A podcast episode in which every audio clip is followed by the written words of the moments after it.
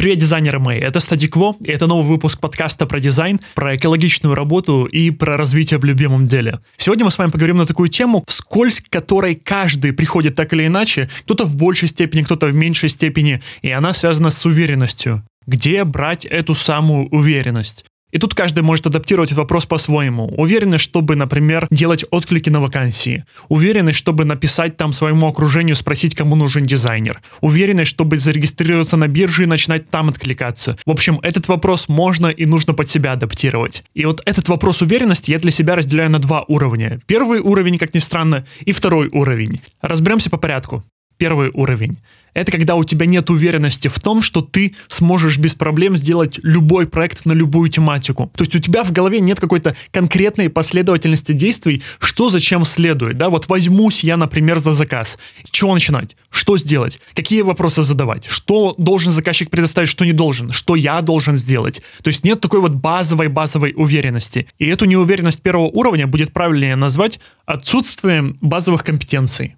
То есть ты просто не знаешь, а в чем заключается твоя работа, что конкретно нужно делать. И здесь все предельно просто, долго топтаться на этом уровне не будем, нужно просто взять и эти компетенции как-то заиметь. Пройти курс, пройти у кого-нибудь там менторство, или самому как-то разобраться. В общем, просто надо научиться. От слова учеба. Кстати, у нас на YouTube был отдельный урок, отдельное видео на тему того, как развиваться, варианты развития, какие есть там самостоятельный, не самостоятельный, универ, курс и так далее. Поэтому, если для вас этот вопрос стоит, то welcome, смотрите это видео вам поможет. Здесь самое главное понимать, что дизайн — это такое же занятие, такая же профессия, как и, например, парикмахер, да? Вряд ли вы бы хотели попасть к парикмахеру, который не владеет каким-то базовым уровнем, который сам как-то что-то научился, что-то фантазирует, как понял, так и адаптирует. Парикмахер, который нигде не учился или там где-то что-то по кусочкам, и вот как-то что-то умеет, не вызывает, да, какого-то доверия нет базовых компетенций. Здесь та же самая история, поэтому нужно научиться, нужно этот самый опыт перенять, и неуверенность первого уровня, она исчезнет. Второй уровень неуверенности, он гораздо интересней. Если вы сейчас узнаете себя, когда будете смотреть или слушать этот выпуск, то дайте знать, напишите, что «О, это про меня» или что-нибудь в таком духе. Потому что эта неуверенность заключается вот в чем. Она сложнее, она не такая однозначная, она вот в чем заключается. Ты уже знаешь, в чем складывается твоя работа ты уже понимаешь, из каких этапов состоит выполнение любого проекта, любого заказа, какие вопросы задавать. У тебя уже, может быть, даже есть портфолио какое-то. Но, несмотря на это, ты все равно испытываешь неуверенность в том, чтобы, например, искать заказы, или в том, чтобы начать откликаться на работу. Вроде бы знаешь, как надо, но пока нет уверенности в том, что уже пора. И вот эта неуверенность, она гораздо сложнее, она интереснее в некотором смысле. И я хочу в рамках этого выпуска подсветить те пункты, которые помогут избавиться от этой самой неуверенности второго уровня, либо подсветить те пункты, из-за которых она может быть. Поехали. Первый пункт. Ожидание того, что уверенность придет. Как-то сама придет. Ну вот, когда я восполнюсь на 100%, когда разберусь во всех, во всех тонкостях, тогда буду чувствовать себя увереннее. Тогда уверенность придет, тогда я начну действовать. Вот это вот убеждение того, что настанет какой-то момент, когда вы преисполнитесь знаниями, когда вы во всем будете ориентироваться, чувствовать себя уверенно, и тогда вы начнете действовать, это самая, пожалуй, такая коварная штука и на фрилансе, и в трудоустройстве, везде. Потому что этот момент, он никогда не наступит. Это иллюзия того, что вот щелкнет что-то, и вы начнете фигачить вот прям на полную, чувствовать себя будете уверенно, дверь с ноги открывать. Не наступит этот момент, к сожалению, никогда. И если раскапывать, то это логично на самом деле, ведь откуда берется эта самоуверенность? Ну, как правило, из опыта. Человек уже что-то умеет, человек уже что-то пробовал, уже что-то делал, уже набивал, может быть, шишки, уже выполнял какие-то заказы, что-то делал в прошлом, и у него есть те самые очки опыта, да, те самые заветные. То есть человек в какой-то степени опытный. И с этим сложно поспорить, ведь представьте себе двух пилотов самолета. Один выполняет тысячный рейс, у него уже там 10-15 лет опыта, а второй пилот, он вот только-только первый рейс пассажирский, и он себя чувствует совершенно по-другому. Первому же пофиг, его действия точны, он это делал 100-500 раз, он на автомате все это выполняет, но при этом отдает себе отчет. Второго же трясет. Позади 150 человек, сейчас нужно поднять самолет в воздух, пролететь там 4 часа, посадить его, пилота трясет, уверенности никакой, опыта еще никакого, а у первого пилота это есть. В дизайне все абсолютно то же самое. Но получается, что уверенность — это не причина опыта. Уверенность — это следствие опыта, следствие того, что человек что-то делал своими руками, получал какую-то обратную связь от мира, от наставника, от клиентов, от кого бы то ни было, и набирал те самые очки опыта. А значит, не получится себя чувствовать уверенным до тех пор, пока ты не начинаешь брать заказы или пробовать брать заказы, откликаться на задания, на вакансии и получать обратную связь от этого мира. От клиентов, от рекрутеров, от арт-директоров. Опыт придет только вот по ходу этого процесса. Не получится дождаться того, того момента, когда ты будешь настолько уверенным, что начнешь вот откликаться, искать заказы и так далее. Это работает, но в обратном направлении. Уверенность — это следствие, а не причина. Такой вот парадокс получается. Это знаете, как в той самой фразе, что аппетит приходит во время еды. Все то же самое. Уверенность приходит во время того, когда ты начинаешь что-то делать руками. Причем опыт этот самый первый, он может быть там первый блин комом неудачный, не получившийся, каким бы ни был. Но это все равно дает тебе уверенности, это все равно рано или поздно начинает подтверждать, что у тебя руки растут не из жопы, что ты что-то можешь, и вот они доказательства, вот она обратная связь от мира, реальная. Но до тех пор, пока ты этого не делаешь, уверенность и не появится. Второй момент – это сравнение себя с другими. И тут, знаете, я думаю, только ленивый не говорил или только ленивый не слышал фразу «не сравнивайте себя с другими». Сравнивайте себя с собой в прошлом, только таким образом. И звучит прикольно. Я этой фразе даю 10 Амар Хаямов из 10. Но а что делать-то? Вот как сделать так, чтобы вот взял и не сравнивал, да? Какие шаги нужно конкретно выполнить, чтобы это работало? Слова-то красивые, но на практике они почему-то не работают. И я более того убежден, что сравнивать себя с другими – это не есть плохо. Это норм. Это одна из наших особенностей, которая позволяет нам как-то адаптироваться в социуме, как-то взаимодействовать с другими людьми, понимать, адекватны ли я, адекватны ли другие. В общем, как-то сопоставлять, сравнивать и делать какие-то выводы. Я убежден, что с этим не надо бороться. С этим надо научиться жить и работать. Каким образом? Сравнение с другими, на мой взгляд, опять же, не претендую ни на какую истину, на мой взгляд, может быть грязным, а может быть чистым. Давайте разберем.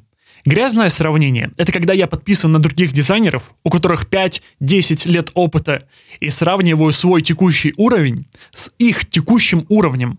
Но я закрываю глаза на то, что этот человек прошел уже какой-то путь, прошел уже какую-то дистанцию. И вот текущий его статус-кво и мой статус-кво. Но мы начали совершенно в разное время. И это грязное сравнение, потому что я сравниваю только следствие. А бэкграунд, то, что за этим кроется, я на это закрываю глаза. Естественно, это неадекватное сравнение. Именно поэтому оно грязное. И в любом случае, сравнивая себя текущего с кем-то опытным на текущий момент, ты всегда будешь в проигрыше. Это такой себе путь.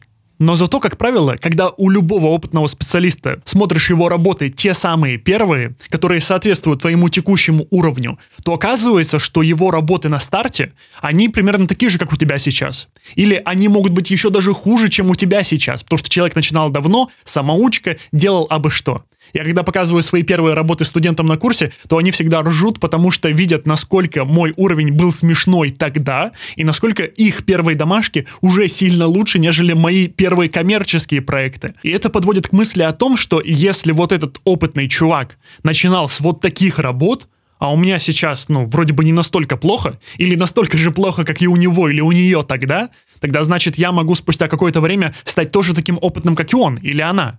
И это адекватное чистое сравнение. Потому что если мы будем сравнивать свой текущий уровень с чьим-то уровнем текущим, закрывая глаза на то, что человек уже 5 лет варится в этой профессии, тогда это будет всегда деструктивно и никогда нам ничего не даст. Поэтому я предлагаю при сравнении себя с кем-то не игнорировать этот процесс. Вы в любом случае всегда будете с кем-то себя сравнивать, такая вот наша природа. Но во время очередного сравнения задавайте себе вопрос, а чисто это сравнение или грязное? Третий пункт – это состояние нужды. Здесь я буду краток, потому что на эту тему я записывал отдельный подкаст, и я его очень сильно рекомендую послушать, потому что я еще не встречал ни одного уверенного дизайнера или любого другого специалиста, который бы при этом находился в состоянии нужды состоянии нужды, например, в первом заказе, или в очередном заказе, или в работе, неважно. Это такая штука, которая едва ли чувствуется. За собой ее очень сложно заметить. И вот как раз в этом выпуске я рассказываю, что это такое, в чем это может проявляться, там, в словах, в действиях, формулировках и так далее, и как от этого можно уйти. Поэтому я ссылочку оставлю в описании, послушайте обязательно. Тут не буду все это дело повторять, послушайте.